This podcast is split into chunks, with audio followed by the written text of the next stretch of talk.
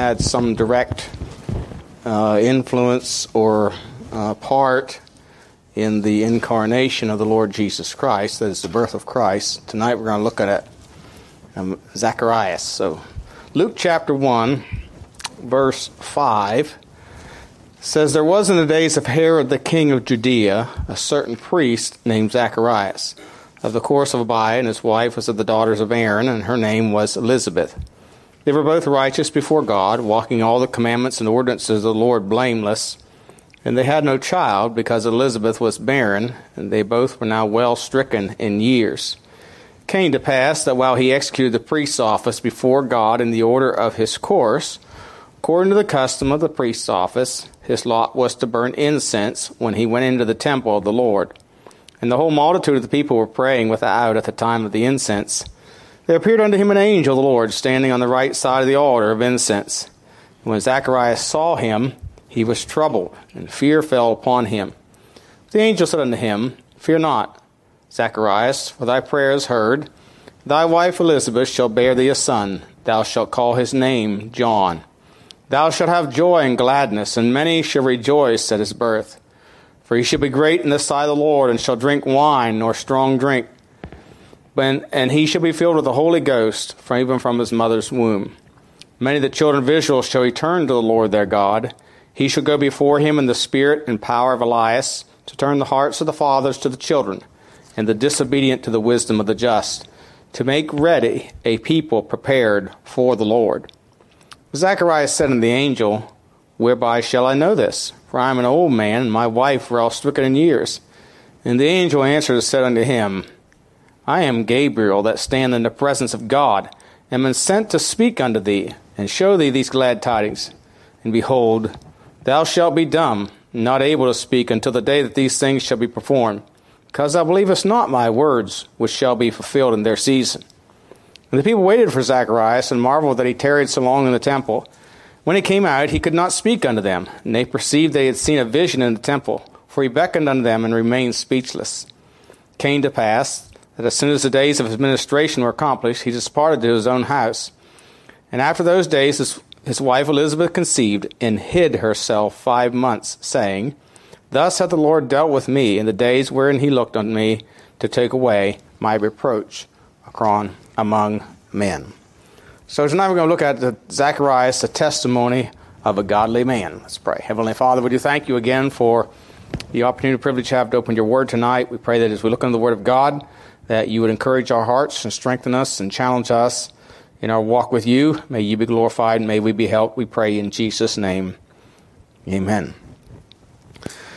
You know, many times we come to biblical characters and we have this idea that, you know, they're somehow greater than us, or, you know, that, you know, Zachary, you know, to have a, to have a part uh, in such a, a uh, momentous event or or a, a, such a great person, you know, for example, John the Baptist, Jesus said of John the Baptist, there's not a greater man born of woman than John. And so to, to have part in something like that, or to be his father, or to be his mother, we, we kind of sometimes look at people as if they're somewhere above us. But, you know, when you read the scriptures carefully, you find out that these people were just like us. They're just like us. And yet, you know, uh, they were greatly used of God, and, uh, and, but they were like us in many ways. I want to notice, first of all, the, the character of this man. And I want to look, notice two things. First of all, his position. In verse 6, it says, And they were both righteous. Of course, speaking of Zacharias and his wife Elizabeth, they were both righteous before God.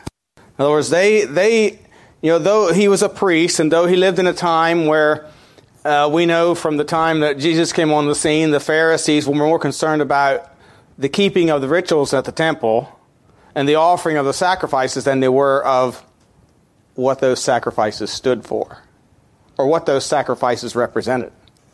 You know, they were trusting in the sacrifices.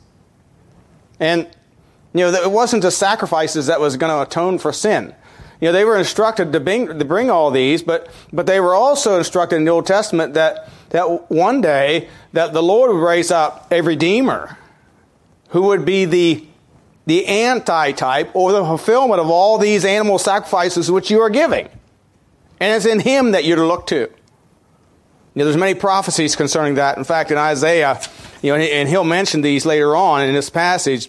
Isaiah 49, 6 says, And he said, It is a light thing that thou shouldest be my servant to raise up the tribes of Jacob and restore the preserved of Israel. I will also give thee for your light to the Gentiles, that thou mayest be my salvation unto the end of the earth. And of course, that was a prophecy concerning Christ. Isaiah 53 is a prophecy concerning Christ. Psalm 22 is a prophecy concerning Christ and of his sacrifice. Now, so all these things were written in the Old Testament that the, the nation of Israel, the Jewish people, the, particularly the priests, the Pharisees, and the Sadducees, should have understood. But they didn't, except for a few. And Zacharias or Elizabeth were of those few. When it says that he was righteous, they were both righteous before God. In other words, they were declared right. They understood, Zacharias understood, that what he was doing in the temple would one day come to an end. That one day they would have the fulfillment. Someday. And this was the prayer. By the way, this was the prayer of every Jewish woman that she be the mother of the Messiah. And, and to, to be in her place like she was childless was, was a reproach. But, but so these people understood that their righteousness was of God, something they received by faith, not in the sacrifices that he offered at the temple. They were declared righteous by God. Just as we, you know, must understand that we cannot save ourselves, that we need to repent and put our faith and trust in Lord Jesus Christ as our Lord and Savior.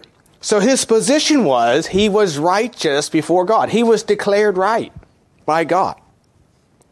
But not only that, we see his person, he understood his position, but he also in his person he was righteous in that he verse 6 says, walking all the commandments and ordinances of the Lord blameless. Now, again, in that time, to, be, to do that to be walking in all the Lord blameless. The word blameless here means faultless or free from defect. So he was a man not only that understood that these sacrifices represented the one who would, would who would come and take away our sin, but he also understood that I am to be uh, God expects me to offer these sacrifices uh, for my sin in place, in my place. Uh, he was a righteous man it says. He was blameless. He kept the ordinance or the commandments of God. You know, and, and to bring that into today's uh, uh, understanding, it's like we, we live to please God. We strive to keep His commandments. We strive to, we acknowledge that the law declares what sin is, and we, by His Spirit, obey the Lord and don't fall in or transgress the law of God. So we live to please the Lord. One of the things that he was instructed concerning this child in uh, uh, verse 15 says, For he shall be great in the sight of the Lord, and shall drink neither wine nor strong drink. Now, when it says wine nor strong drink, it's signifying there that he should drink neither grape juice nor alcoholic beverages. Neither one. Now, it wasn't commanded of normally of Jews not to drink grape juice. That was a common drink back in those days. But the juice, the fruit of the vine, represents the joys and pleasures of life. No, this, this child they were going to have wasn't for the purpose of the joys and pleasures of life. That wasn't his purpose in life. That wasn't, wasn't what he was to live for. But you know, it, many people are consumed with pleasing themselves and not in purity of life. And, and so this speaks of a man that's going to be given and people that are given to purity of life, holiness, they weren't concerned about whether it was pleasing or not. They were concerned about is it right before God. And we know that John the Baptist was that kind of man. You know, he ate locusts and wild honey.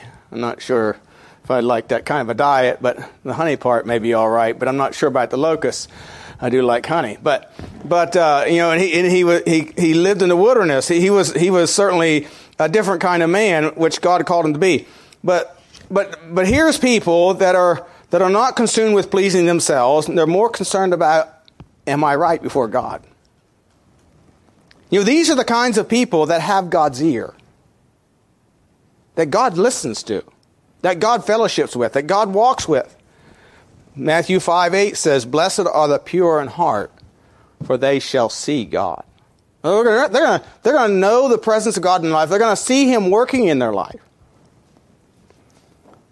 Genesis 7 1 says, The Lord said to Noah, Come thou and all thy house into the ark, for thee have I seen righteous. In other words, your conduct has been that which pleases me, and you are right with God. For thee have I seen righteous before me, saith the Lord, in this generation. In Ezekiel 14, and then again in verse 20, Ezekiel prophesied to the nation of Israel, though these three men, Noah, Daniel, and Job, were in it, they should deliver but their own souls by their righteousness, saith the Lord. In other words, these were men. He's saying these were, these were men that were godly men, but though they'd pray to me, they couldn't help you because you're so wicked. I wouldn't hear them because you're so obstinate against me. And he says that twice, again in verse 20. Though Noah, Daniel, and Job were in it, as I live, saith the Lord God, they shall deliver neither son nor daughter, they shall but deliver their own souls by their righteousness. You know, we cannot atone for somebody else by our righteousness. Now, we can intercede on behalf of them through prayer. But these people were so far removed and, and, and so, so advanced in their transgressions against God that God said, even if you, even if the most righteous people pray for them, I'm not going to hear them. I'm not going to deliver them. My judgment is set. It is determined. But the point is, these men were righteous. In other words, what God's saying, these men have my ear because they are righteous. You see, that's the kind of man and woman that Zacharias and Elizabeth were. They had this kind of testimony. So that's the character. But then notice, secondly, the confusion of doubt. You know, though he was a, a godly man, yet he was a man. In verse 18, it says, Zacharias said unto the angel, Whereby shall I know this? For I am an old man, my wife well stricken in years. And the angel answering said unto him, I am Gabriel, that stand in the presence of God, and am sent to speak unto thee, to show thee these glad tidings. And behold, thou shalt be dumb, not able to speak unto the day that these things shall be performed, because thou believest not my words, which shall be fulfilled in their season. So, you know, Zacharias was a man that, you know, lived to please God. He had confidence in God. But when, when God made a promise to him through the angel of the Lord, he doubted. He doubted. You know, there's always potential for doubt in your life and mine. There's always potential. You know, But we need to understand that God can do the miraculous, and His ways are not our ways. Uh, and sometimes, you know, we can't see the end from the beginning, and sometimes we look at things and we say, there's no way possible. How are we going to get out of this? How could this work out? How can this work out? But God sees the end from the beginning. I was telling the the uh, young fellows in Sunday school on last Sunday that, you know, God says, the tithe is mine. I will repay, saith the Lord. So it's a matter of faith that you give God what is His and you believe that He'll meet your needs with the 90%. You know, some people say, well, I, I, I, I don't have enough to pay my bills this week. Your first debt is to give it to God. See, God can make your car last longer. He can make your truck not wear out. He can, he can make your tires get more miles on them. You know, God can do anything. You know, sometimes we think, well, you know, I've got, you know, uh, you know, I, I just can't trust God in this area. Yes, you can. He can do anything. He can put tread back on your tires if he wants to. I mean, you know, he can. You know, you know what that also that does is when there's when we're, it makes us aware of our need and we're more careful. We're more careful. You know, I've always drove used cars, usually well used cars and trucks. You know, my, I've had, what, four Suburbans now? And not a one of them had over, had, well, yes, one of them had 75,000 miles on it when I bought it. And almost every one of those Suburbans at about 120,000 or 125,000, 130,000 miles, somewhere along there, they started using some oil or some water.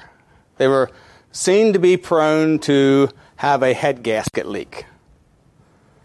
And so, you know, one of the things I was meticulous about was I checked fluids constantly. I never blew one up because it ran out of water or it ran out of oil. I've had them get them a little, bit low, on the low side. And it come kind of close. But it's never happened. You know why? Because I knew. I knew. See, if you, you, you, God can make you to be more careful. In fact, we're to walk circumspectly. That's the idea of carefulness. Um, you know, you know, it's careless to think that your car is just going to run without you checking any fluids indefinitely. They're not even made to do that well, you know, the car manufacturer might tell you you can do. You know, I have one. I have a car now that you can't check the transmission fluid. Bugs me to no end. I can't check it, so I had to take it to the garage. So, you know, I was a little bit concerned about it, so I took it to the garage and had the fluids and the filters changed on it just to make sure it's okay. Of course, it has 90 some thousand miles on it. It's supposed to be done at 100 anyway. So, so you know, but, but it, it frustrates me that I can't check the fluid on the, that thing. Um, but see, God sees the end from the beginning. You know, we see the presence. Eve doubted God. She questioned God, God's promise. God's promise was, the day you eat thereof, you shall surely die. She questioned it. Satan questioned it and caused her to doubt. Abraham and Sarah questioned the Lord. And again, these weren't wicked people. Understand, they weren't wicked people. They were people that loved the Lord. Yet they had times of doubts in their life. Job uh, did not understand God's ways. In Job 26, 14, he says, Lo, these are parts of his ways, but how little a portion is heard of him. But the thunder of his power, who can understand? Or Job 42, 2 and 3. I know that thou canst do everything, and that no thought can be withholden from thee. Who is he that hideth counsel without knowledge? Therefore have I uttered things uttered that I understood not, things too wonderful me, which I knew not. You know, Isaiah 55 9 says, For as the heavens are higher than the earth, so are my ways higher than your ways, and my thoughts than your thoughts. You know, Isaiah 40 13, Who hath directed the Spirit of the Lord, or, or being his counselor hath taught him? And so when the angel of the Lord says to Zechariah, Your wife's going to have a child, It, the, the right response would have been to say, Thank you, Lord.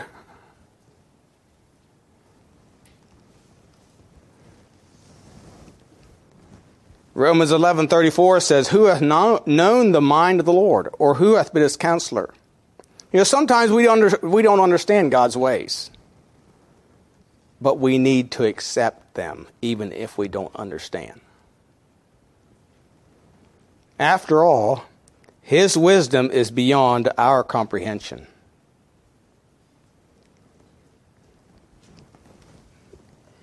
And he don't force his will on us, he simply asks us to follow him. So, so there is this confusion of doubt, but we see here, oh, there's, there's the potential for doubt, but we see the price of doubt. Verse 19 and 20. And the angel answering said unto him, I am Gabriel, that stand in the presence of God, and am sent to speak unto thee to show thee these glad tidings. This is this is glad tidings. You know, I, you know when when uh, when Amber was expecting, you know, that it wasn't very long. They wanted to tell everybody. It's glad tidings. However, behold, thou shalt be dumb. You're not going to be able to tell anybody. Since you didn't believe me, you're not going to tell anyone until he's born. Of course, you know, it was kind of rather obvious after a few months with Elizabeth, but, but uh, you're not going to be able to tell the good news.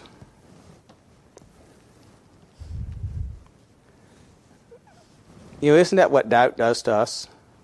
It shuts, it keeps our mouths closed. When we doubt the things of God, we're hesitant to tell of his glad tidings. You know, here we see that God just simply pushed the mute button for nine months, Zacharias. You know, this, this unbelief can happen to us all. In Mark chapter 16 and verse 14, Mark 16, 14, Jesus upbraided his disciples, it says, After he appeared unto the eleven as they sat at meat, and upbraided them with their unbelief and hardness of heart, because they believed not them which had seen him after his risen. You know, these, he, he, they've had Mary and, and the, the two that walked in Emmaus that said, We've seen the Lord, we've seen the Lord, and they, they wouldn't believe him.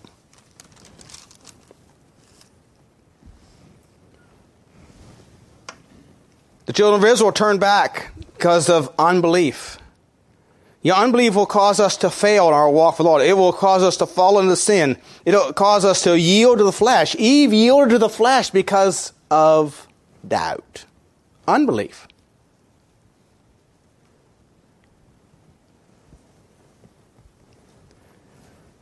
Your unbelief or doubt manifests itself simply by our lack of confidence in the Lord in our daily needs and direction for life. It deadens our witness. I mean, do you tell people about things you're not sure about? Or things you lack confidence in? You know, maybe this is why Elizabeth, the Bible says here that Elizabeth hid herself in verse 24. She hid herself for five months. You know, it's a little hard after that to, to hide an expecting woman, but, um, but she hid herself for five months. You know, that was probably obvious. But you see, unbelief is a thief that robs us of great joy of telling the good news.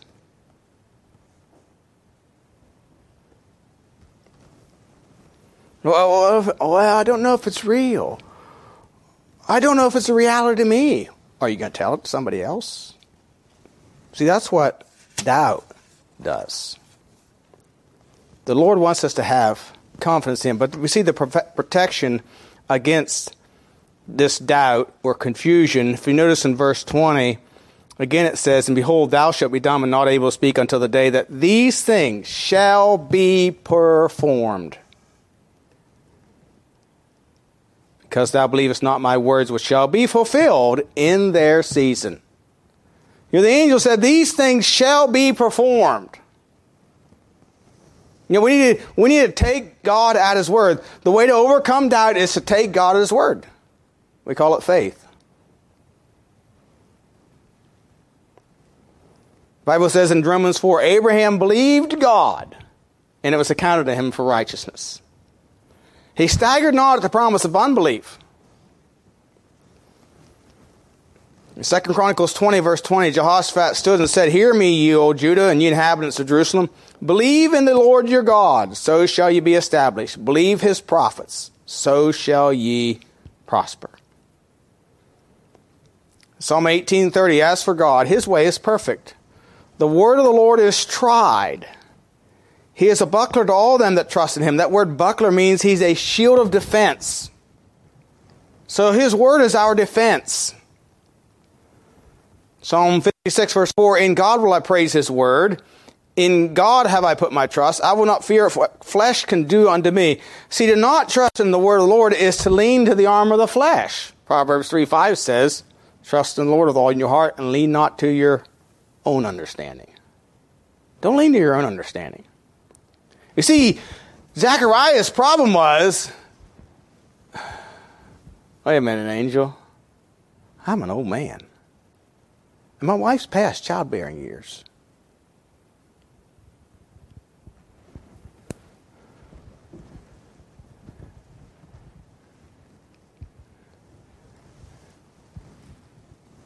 He says, But this is the word of the Lord. This is the word of the Lord. Proverbs 30 and verse 5 says, Every word of God is pure. He is a shield unto them that put their trust in him. You know, it's interesting, the word of God is described as He in that verse. He. He is a shield. You know, Jesus said to uh, uh, Martha in John eleven forty at the grave of Lazarus, He said unto her, Said I not unto thee that thou wouldst believe? Thou shouldst see the glory of God. You aren't, to get, aren't you glad, though, that even when we doubt, God still keeps his promises? If we believe not, yet he abideth faithful, he cannot deny himself. God made a promise to Zachariah and Elizabeth, and whether Zacharias believed it or not, he said, These things will be performed.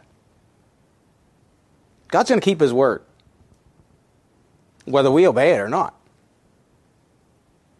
whether we believe it or not. You know, a person can turn away can turn away from the truth and not receive the truth and, and, and be and don't think that they're gonna die and go to hell, but whether they believe it or not, they are. Because God is going to keep his word. Except you repent, you shall all likewise perish. And of course, the way to conquer our doubt is to put our faith and faith in his word, to believe his word. 1 John verse chapter 5 verses 1 Whoso believeth that Jesus is the Christ is born of God, and every one that loveth him that begat loveth him also that is begotten of him.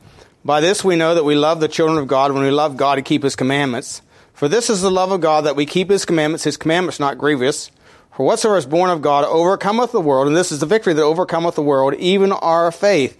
Who is he that overcometh the world? But he that believeth that Jesus is the Son of God. So believing Jesus Christ and keeping his commandments protect us against doubt. But I'm going to show this third thing, the confession of Zacharias. The confession of Zacharias. Drop over to verse 64. You know, this now the, the child is born and they're squabbling about the name because usually, you know, in those days, if you were your name was Zacharias, you'd name your son Zacharias or something like that. And they asked Elizabeth because Zacharias couldn't talk about the name, and she said his name is John. And and you know, the, and in fact, they called him Zacharias in verse fifty nine the neighbors and the people after the name of his father. And his mother answered and said, Not so, but he should be called John. And they said, Well, there's none of the kindred in your family that is called by this name, verse 61. And they made signs to his father how he'd have him called, and he asked for a writing table, and he wrote, saying, His name is John. And they all marveled. His mouth was open immediately, his tongue loosed, and he spake and praised God. And fear came on all that dwelt these all that dwelt round about them, and all these things were noised abroad throughout all the hill country of Judea. So he praised, this is his confession. He praised God. He celebrated with praise.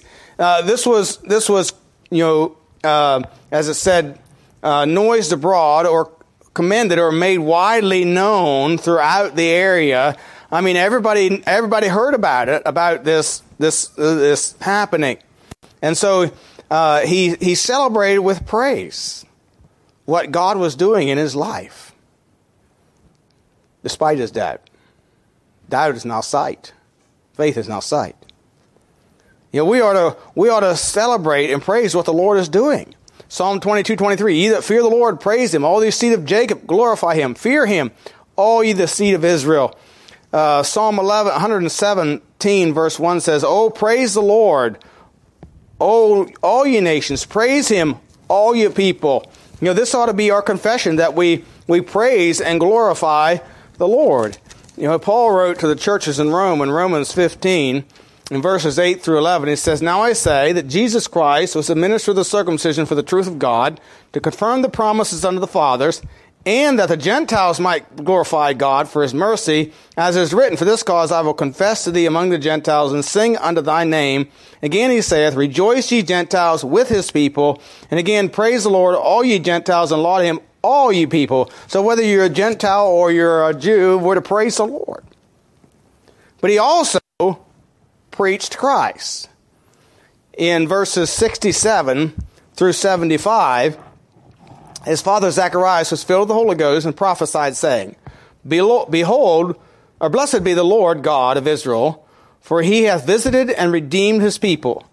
And hath raised up an horn of salvation for us in the house of his servant David, and and as he spake by the mouth of his holy prophets, which have been since the world began, that we should be saved from our enemies and from the hand of all them all that hate us, to perform the mercy promised to our fathers, and to remember his holy covenant, the oath which he sware to Abraham our, our father Abraham, he would grant unto us that we be delivered out of the hand of our enemies, might serve him without fear, in holiness and righteousness before him all the days of our life. So when he talks about raise up a horn of salvation in the house of David, he's talking about raising up a king out of the house of David. And of course, this was prophesied concerning David's house, that he would have a king to sit on his throne. Uh, in verse 77, he talks about the salvation to give knowledge of salvation unto his people by the remission of their sins. So he understood, again, he, the fact that he was righteous, he understood that the salvation didn't come by the sacrifices that he was offering in the temple, but they were going to come by the one who was to come, of whom his son would be the one to reveal to the world. And he understood that. He was declaring that he understood that. In fact, he promoted his son's purpose and instructed him. And this is we find this in verses 76 through 79. You know, and these are things that we are to teach our children. Number one, he promoted the, the idea that his son would introduce or reveal the Messiah, the Christ, to Israel and the world. Look at verse 76. And thou, child, shalt be called the prophet of the highest.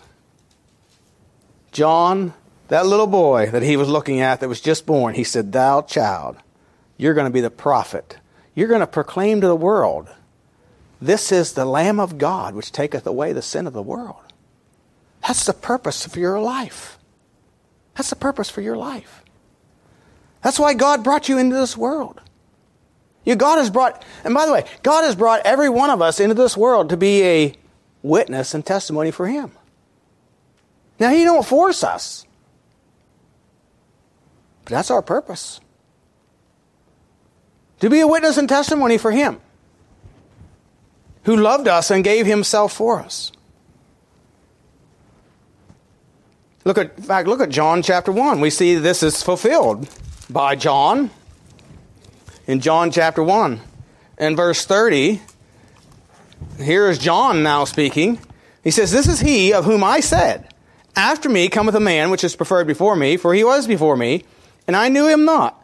But he that but that he should be made manifest Israel. Therefore I can am therefore am I come baptizing with water. And John bare record, saying, I saw the Spirit descending from heaven like a dove, and it abode upon him. And I knew him not. But he that sent me to baptize with water, the same said unto me, Upon whom thou shalt see the Spirit descending and remaining on him, the same as he which baptizeth with the Holy Ghost. And I saw and bear record that this is the Son of God.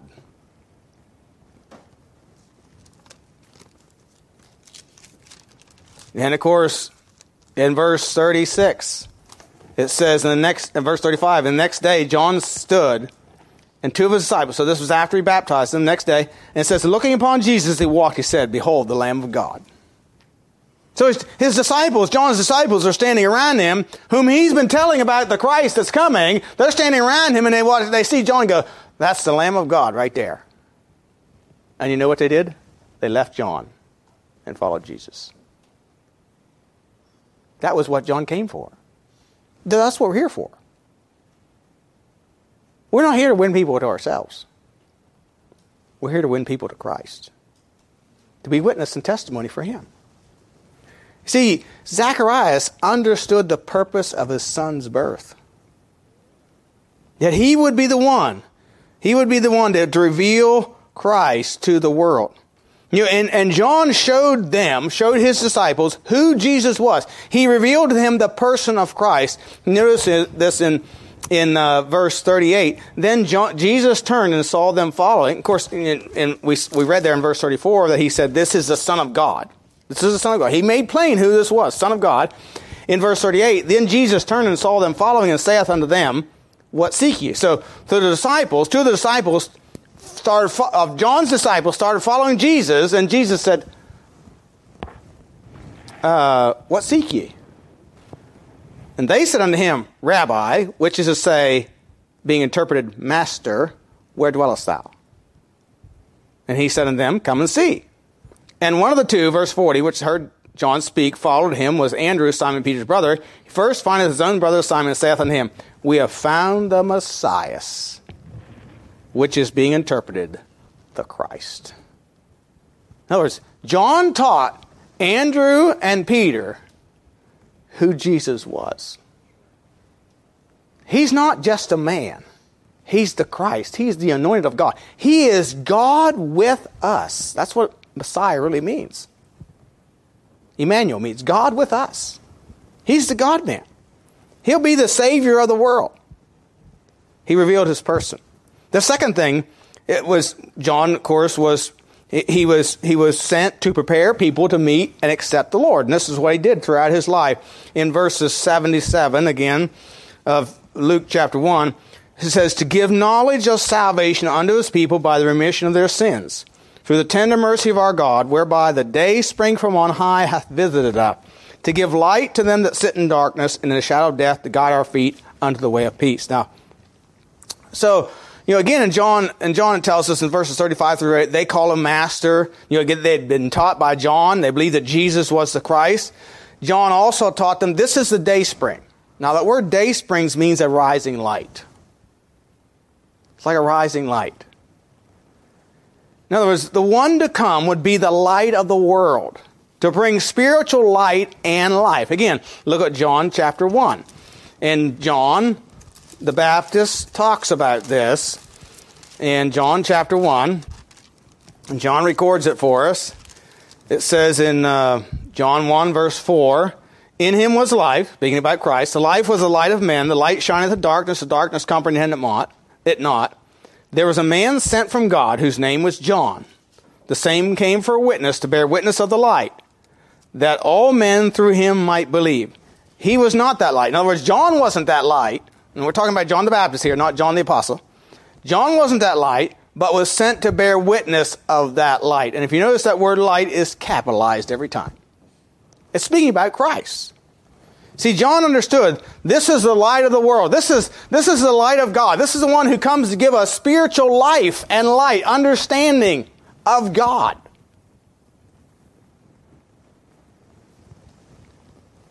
Jesus would later say in John 8 12, I am the light of the world. He that followeth me shall not walk in darkness. You know, if you're walking in confusion and darkness, it's because you're not following Christ. There's not darkness when you're walking with the Lord. But he that followeth me shall not walk in darkness, but shall have the light of life. And again, this was prophesied in the Old Testament scriptures. The Pharisees should have understood all this. Zacharias did. He did. Elizabeth did. And many others, though they were a minority. Again, Isaiah 9, 49 6.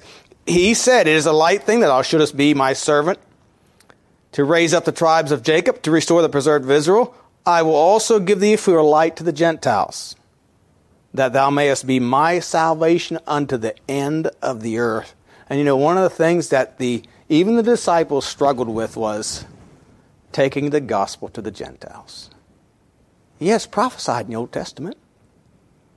They had such animosity, they had such prejudice against anyone outside the Jewish nation themselves.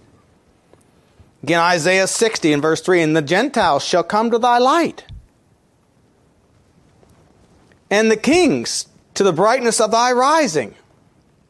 You're the wise men, kings from the east, these were Gentiles that came and brought gifts and worshiped him at the house. They came at the rising of that light.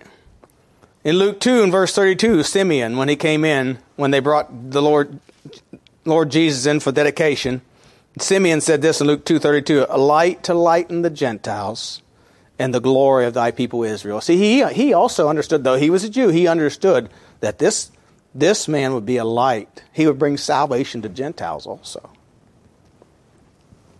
And so, you know, Zacharias He understood his son's purpose and he instructed him in that. He instructed him in that. As he was told by the angel uh, that he would go before and prepare the people for the Lord. And so, you know, he was instructed. John, you know, he instructed his son to serve the Lord. And of course, we need to instruct our children. They have a purpose in life. God has a purpose for them. They're not here by accident. Our children aren't here by accident. God has a purpose for every one of us.